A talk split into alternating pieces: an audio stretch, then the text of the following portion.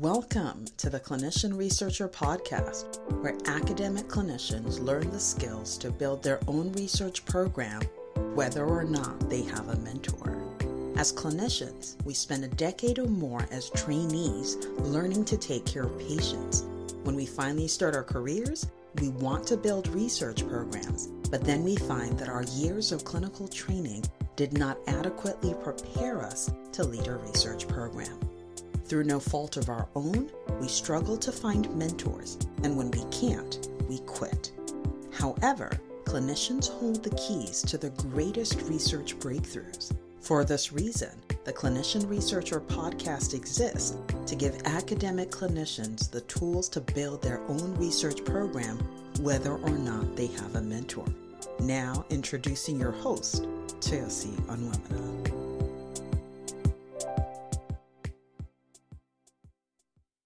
Welcome to the Clinician Researcher Podcast. I'm your host, Chelsea Onwuemene, and it is such a pleasure to be here talking with you today because I have a special guest, an absolutely super awesome physician coach who specializes in how people pleasing, perfectionism, lack of boundaries intersects with burnout. It is none other than Dr. Megan Melo. Megan, welcome to the show. Thank you so much for having me. I'm really pleased to be here and chat with you because that's always a good time for us. Absolutely. Okay. So, Megan, clearly you're a physician and you're a coach. Tell me about mm-hmm. that journey. Yeah. How much time do we um, so, I'm a family and obesity medicine physician in Seattle, Washington, and was in practice for about 10 years before I started really sort of jumping into sort of more coaching frameworks. Initially, I became certified in Brene Brown's work through the Certified Daring Way program, being able to facilitate some of her programs, and then also added on a life coaching certification when I was trying to do more work with my patients struggling with obesity. So I wanted to add coaching tools and be able to blend sort of both coaching and medical care. But what that led me to was becoming familiar with the literature on coaching and physician burnout. We have statistically significant uh, benefits to using coaching tools to help relieve physician burnout. I had been involved in physician wellness for a long time without having a lot of tools or skills. Just something that I was passionate about. But being able to get trained as a coach and use these tools now with physicians has just made a tremendous difference for my life and, and the people that I serve. It's about relieving the stress. That same thing applies to my my obesity medicine patients, right? Relieving distress and bias and all the things that people struggle with. So it's really been quite a gift to the work that I already do. Uh, that is really beautiful. And your work is a gift to my audience. And so I have clinicians who are trying to make this transition to becoming researchers and a lot of people pleasing, a lot of perfectionism, and definitely a struggle with boundaries. And so I feel like you're you're the perfect person to come on the show.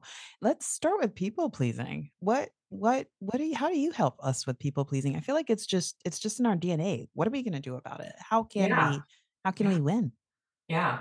And it, it really kind of is in our DNA because for so many of us who have been on the path to becoming physicians, clinicians, right? We have been high achievers for a very long time, and the road to high achieving is filled with external validation, mm. right? We have been seeking prizes, we have been trying to be the tops in our class, you know, we have been trying to be amenable and polite. And, you know, if you think about medical school and the rotations that we go through, yes, you needed to know medical information, right? You needed to be able to do sort of medical skills and do that but you also had to be, you know, the good one, the nice one, the smart one. And you had to restart that every four to six weeks, depending on how long your rotation was, right? Many of us got very good at, you know, being able to show up and be polite and pleasant and do whatever was necessary of us, right? We've we've built that habit over many, many years. And when we transition into our attending roles or, you know, if we're trying to do anything else professionally, no one tells us that we could turn that off. No one tells us that we no longer have to go seeking the gold stars. We we still want to do high quality work, But the higher achiever we are, right, the higher we are on the ladder, the less of the little stuff that we have bandwidth for, right? We mm-hmm. need to be much more focused. And so when I'm working with someone, it's really about recognizing the discomfort that happens when you consider saying no, right? When you Mm. consider setting boundaries, when you are trying to advocate for what you need and want and getting all this pushback, because that's Mm. very real. So, how do we turn it off? Because you're, I mean, when you start to talk about not being that person anymore, are you saying we should no longer be team players? That is often the language that is used against us and often the language that keeps us stuck. Mm. So me saying to someone in a in a kind of light way, you know, I'm not going to be able to help you with that, or being able to say, well, you know, if if I'm going to take on that project, then you know what else is, you know, what is coming off my plate, right? Being able to sort of negotiate and advocate for yourself, making it clear that you're not trying to be mean or rude, but there's only so much bandwidth we have, right? We have to wrestle though with our own discomfort of saying no because we have been trained, right? That being a team player means you always say yes, Mm. but you're not going to be effective in any place that you are really if you're always saying yes, right? Even if you, you know, are working at I don't know, a clothing store, right? If you're always saying yes and always being interrupted, you're never going to complete any projects Mm. right? We have to be somewhat focused. And in order to do that, we have to, you know, kind of tolerate that discomfort of saying no. We have to sit with it. We have to practice it sometimes, as silly as that sounds. Yeah, I'm, as you're speaking, already feeling uncomfortable sitting with that discomfort. So tell me, Yeah. how do how do you how do you help physicians to sit with the discomfort? I mean, okay, so for Yeah. my audience, your Yeah. mentor tells you to do something. You're depending on your mentor to be, you know, to sign your letters of recommendation, to support you in your in your projects. And and and when you say, "Hey, sit with the discomfort of saying no," I'm thinking my career is is about to be over. I'm about to say no to my mentor. So help me help me talk to my audience about how do they handle this with mentors who have actual hierarchy over them in Yeah. this in this journey. Yeah. What do we feel now when we're being asked to do too much? Frustration, resentment, overwhelm. um, how am I ever going to get this done? Right. We have a lot of negative emotions and they aren't pleasant to feel, right? Obviously, we don't like feeling them, but they are familiar. They're they're sort of comfortable in their own way, right? This is just the way it is, right? Everybody has to go through this. You know, this is the cost of of having this career, right? We have all these ideas that we just have to suck it up and deal with it. If we want to move forward, though, we're going to need to tolerate the discomfort of a different feeling, the discomfort of saying no, the discomfort of being able to advocate for yourself, you know, in order to be successful with the other things. So, you know, in the in the instance of a mentor or a boss of some kind coming to you and, you know, wanting you to mm-hmm. take on a project, if you know that you're already too busy, you probably already have you probably already have too many things on your plate you might need to ask for their help to decide which is the most important. Mm. Because sometimes they are simply looking for another human to take over whatever that task is that they probably don't want to do, right? Because they're probably also over overburdened with with things to do. But that doesn't mean that it's a good fit for you. It doesn't mean that it's in, in alignment with your interests we're going to have to say no to things. And again, you know, kind of the higher on the ladder we climb, the, the more skills and expertise that we have, the more opportunities we get offered. But again, to do good work, there's only 24 hours in a day. We're going to have to be focused on what's important to us, what helps us move forward. You know, where can we use our gifts and talents, but do that in a bounded way? I love it. I love 2 things that came out of what you said. One is that, wow, this is a skill, and that means you can practice it, you can develop it, and get strong in it, and that is real. It's like you may not be good at it now, but you're gonna practice and get better. The second thing is I, I love the way you talk about sharing with your mentor, oh, great, this is a great opportunity. And what of these other things on my plate do you recommend I take to take on this work? Which Mm. is awesome because what you're doing is putting yourself on the same side of the table and saying, I know you care about me and I know you want me to succeed. And how can we move forward together? And so I think it's it's a really great way to do it without being confrontational or feeling like you're being you're you're being mean or being rude in some way. And when we're feeling overwhelmed and taxed and burned out, right, we often fall into black and white thinking. So we we think either I say yes and just go along with it, or I, you know, slam my hands down on the table and say hell no and I leave, right? There is in between. There is a lot of middle ground there. And, you know, practicing and learning the skills of being able to say sort of no but or yes and you know yes and i'm going to need some help in deciding which of these things are priorities using those tools really helps us to be able to keep it collaborative yeah to sit on the same side of the table as you say I love it. I love it. Okay, you also touched on boundaries. I think this is a good segue into boundaries. Okay, tell me about boundaries and should clinicians who are trying to succeed as researchers have any boundaries? I mean, maybe when they get to the top they can have boundaries, but why are boundaries important and how how do we enforce them? yeah yeah and enforcing them tends to be kind of the biggest challenge right because it's much easier to say oh i need help i need to say no but when you get that pushback right when you're sitting in that discomfort when you feel it you know sort of coming on being able to hold true to yourself right in that moment you know, it doesn't all happen at once. When I think about boundaries, I really love Brene Brown's sort of guidance on that. She talks about living big, boundaries, integrity, and generosity. What boundaries do I need to have in place for me to stay within my integrity, making the most generous assumptions of other people?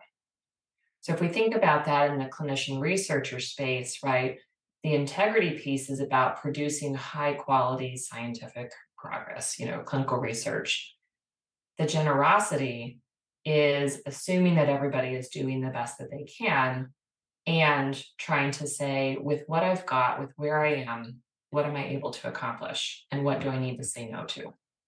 Right. If I've got some kind of a big project that I'm working on, then I'm probably not going to be able to, you know, take on other little tasks, especially ones that don't require my expertise maybe maybe when I'm not working on a big project, I would pitch in, but you know, during that time, I'm just going to have to say no, right? And that might be that might be social engagements, right? That might be yeah, I don't I don't bring you know cupcakes to the birthday party, uh, you know, or I don't I don't bake you know my own, you know, something like you know, it can be that life stuff too. That I let myself off the hook with thinking I have to do things in the same way that I always do them in order to, you know, kind of complete this project the way that I want to.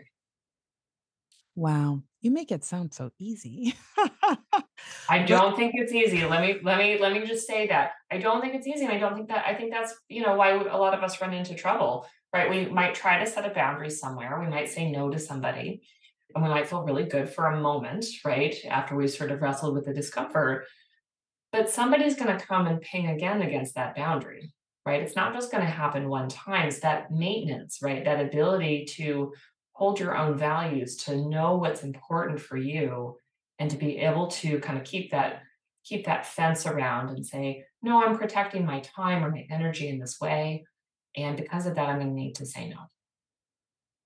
Or I'm going to need to, you know, kind of ask for more help. You know, it can look a lot of different ways. Yes, and and it speaks to what you said earlier about black and white thinking, especially when you are burned out. And the reality is that there are many ways to present your boundaries and and and to enforce them without feeling like you're fighting all the time. Yeah. All right. Well, let's talk about perfectionism. Okay. So so sometimes my uh, members of my audience will say, well, perfectionism is necessary. If you're trying to submit a Mm, grant, it better be perfect. I mean, and, and mhm. honestly, You've gotta be really good. And so Yeah. how do you let go of perfectionism when you absolutely need it? Yeah. I mean, I don't know. What what do you say That's to that? another that's another big topic, and again, I sort of lean into Brené Brown's work on this, is that there's a difference between perfectionism and excellence or healthy striving right? Of mm. course we want to provide you know high quality work right? We, we want to produce things that matter and you know are well done. But perfectionism is really about a fear of shame right? A fear of failure. So if if i'm in this mindset where you know i can't have a typo or you know can't be wrong about something I'm going to struggle to put anything out into the world, mm. right? I'm going to be stopped because it's never going to seem good enough because I'm always going to be worried that someone's going to find a flaw, mm. right? We know that, you know, kind of in the medical literature and research world, right, that we will find answers in some studies and then other studies are going to come along and they're going to debunk whatever we've seen right we we we know that right that's with that statistic, you know, that half of what we learned in medical school is is obsolete within five, you know, five years or something like that, right? We know that things are always changing, and that includes the work that we're that we're you know doing all the time. We want to produce high quality work, and we want to get it out there, and so we're going to have to let go of this idea that if if I don't have it all perfectly perfect, maybe I'll just add on this little extra piece, maybe I'll just revise it again, or maybe I'll just do this we're never going to get it out there. Okay, but the struggle is real. The struggle Yeah. is real with when you Yeah. go present your work at a conference and people kind of are not very nice sometimes. They Yeah. tear it down. And so when you go to publish the manuscript, you are, are afraid to put it out into the world because sometimes the criticism is harsh. How do you how do you deal with that? Yeah. And I think that's that's true elsewhere in medicine, right? I don't have a perfect answer for that because I don't control, you know, what people will say. But even if I produce something that's high quality that, you know, I absolutely stand behind, somebody may come along and tear it down. Right? That's also true. I might provide great care to my patient and they're upset about something, right? And they they think it was a terrible visit. I don't control what other people think. So what I need to do is to stand behind my own work to know that, you know, I control how I think about it, that I'm a fallible human, but I work hard and I produce high quality work. And I'm going to need to push forward with that. Knowing that none of us is infallible, none of us actually is perfect. And the people who are being so harsh and so mean have probably been treated that way themselves and probably would love for it to be different. But until we start practicing doing things differently, right? If we bring a different tack to academic medicine, right, to clinical research, until we do that, until we push for that, the culture won't change. Right? I'm sure that you don't want to be that person who's sitting there tearing down somebody else's work. You may need to give them feedback. You might want to, you know, point out if there's if there's a problem. But we don't need to attack the person in order to do that right? We can be kind, we can be clear, we can be direct and create a different environment. Mm. Yeah, the environment we wish we wish to see. Yeah. Yeah. You know, one of the things that I feel like you allude to is the need for radical self compassion which I think is a prelude to being able to have compassion on others. And some of that tearing down that we see is people who are struggling with their self compassion. And so, of course, how can they treat others with gentleness? Can you speak a little bit to how can our clinicians and our scientists develop more self compassion? Yeah. And I think often it's very easy for us to have compassion for others, right? We we love our friends, our family, our pets, you know, perhaps our colleague. You know, we have a lot of compassion for what other people are going through. If your friend called you and they told you they were just diagnosed with cancer or they were really behind on a major project or, you know, had a bad outcome, we wouldn't sit there and shame and blame them, right? We wouldn't do that. And yet we might do it to ourselves quite quite by default, right? We might you know, say I say I missed a deadline, right? Or made a mistake or had a bad patient outcome. And I sit there in the energy of I'm a terrible person, I'm a terrible doctor, I shouldn't be doing this, even though I keep I keep doing it probably, right? Because now I feel obligated to make up for it. that doesn't help any of us. It doesn't help me. It doesn't help our patients, right? It's a terrible place to live. And you would you would never do that to your friend or, or your child or you know even your pet. So when we're thinking about self-compassion, you know, when we hear those voices in our head, when we have that energy going on, you know, taking a pause and saying, would I ever say that out loud to another human? No, I I am a human. I'm, you know, I, I do make mistakes because we all do. You know, it's normal for me to feel this way. It's normal for me to feel bad about something if something bad has happened. And I can be here with myself. I can be here with my feelings, right? So much of, you know, kind of the major problems with medical culture is we've been taught to push our feelings down, pretend we don't have them, you know, to be just these wonderful, caring, compassionate human beings who don't have feelings of our own, right? But so many of us are sitting on top of like years and years of frustration and resentment, and we're just kind of squashing it down. That is not benign. And, and that includes when we think about sort of our compassion for ourselves. We need to be able to believe that we are valuable human beings, that, you know, that we will make mistakes, that we can have our own back, even if we're in kind of toxic cultures. Wow. Thank you. Thank you for sharing that. And I and I think that's just a perfect segue into my next question, which is that, well, what you're describing is countercultural, right? If this is not the prevailing culture of medicine, even though we're compassionate physicians with our patients, we're not compassionate with ourselves and to a great extent, not with each other. And so for a faculty member who wants to practice radical self compassion, who wants to start to change the culture by changing themselves, how can they connect with you? How can they connect to do this work? Yeah, thank you so much for asking. I currently work one on one and in groups with physicians, and we do this kind of work exactly. So we are looking at our situations and trying to untangle and unpack all the all the layers of things. People can find me at my website, which is www.healthierforgood.com. And I am a fellow podcaster, and my podcast is all about these topics. So that is ending physician overwhelm.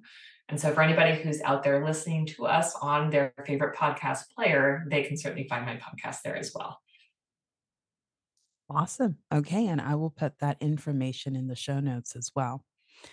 Megan, it's been a pleasure to talk with you, and you shared so many incredible insights that I know are going to be helpful to so many. I wonder if you have any closing comments, anything that we haven't talked about that is important for you to mention. Yeah. I think I'd just like to circle back to that counterculture because that that really comes up a lot. And I think that, you know, I especially see that in the women physicians that I coach who are working so hard to often fit into these sort of patriarchal, hierarchical systems. And there's an extra layer there, right, of trying to be countercultural when you are already othered, finding safe spaces for you to feel cared for and nurtured, whether that's in a coaching, a therapy, a group, your family, your friends, right? Having safe spaces where you can feel really nurtured and taken care of is really important. That isn't weakness. We as humans need compassion and connection for ourselves. And so, even if the dominant culture where you are is not supportive and not you know kind of conducive to that please find your space find your safe space get the help that you need because we all deserve that. That is beautiful and thank you. I feel like that's a perfect way to end today's show. Everyone you've heard dr megan melo. Wow it is countercultural and especially if you are underrepresented in the academy in any way it mm-hmm. becomes even more challenging definitely seek help seek community that will support you and reach out to Dr. Melo if you are struggling with perfectionism, burnout, and people pleasing, which I think is most of us. So definitely check her out. Megan, thanks again for being on the show. Thank you so much, Tracy, for having me. It's been a pleasure. All right, everyone. We'll see you again on the next episode of the Clinician Researcher Podcast. Please share this episode with someone else. Take care.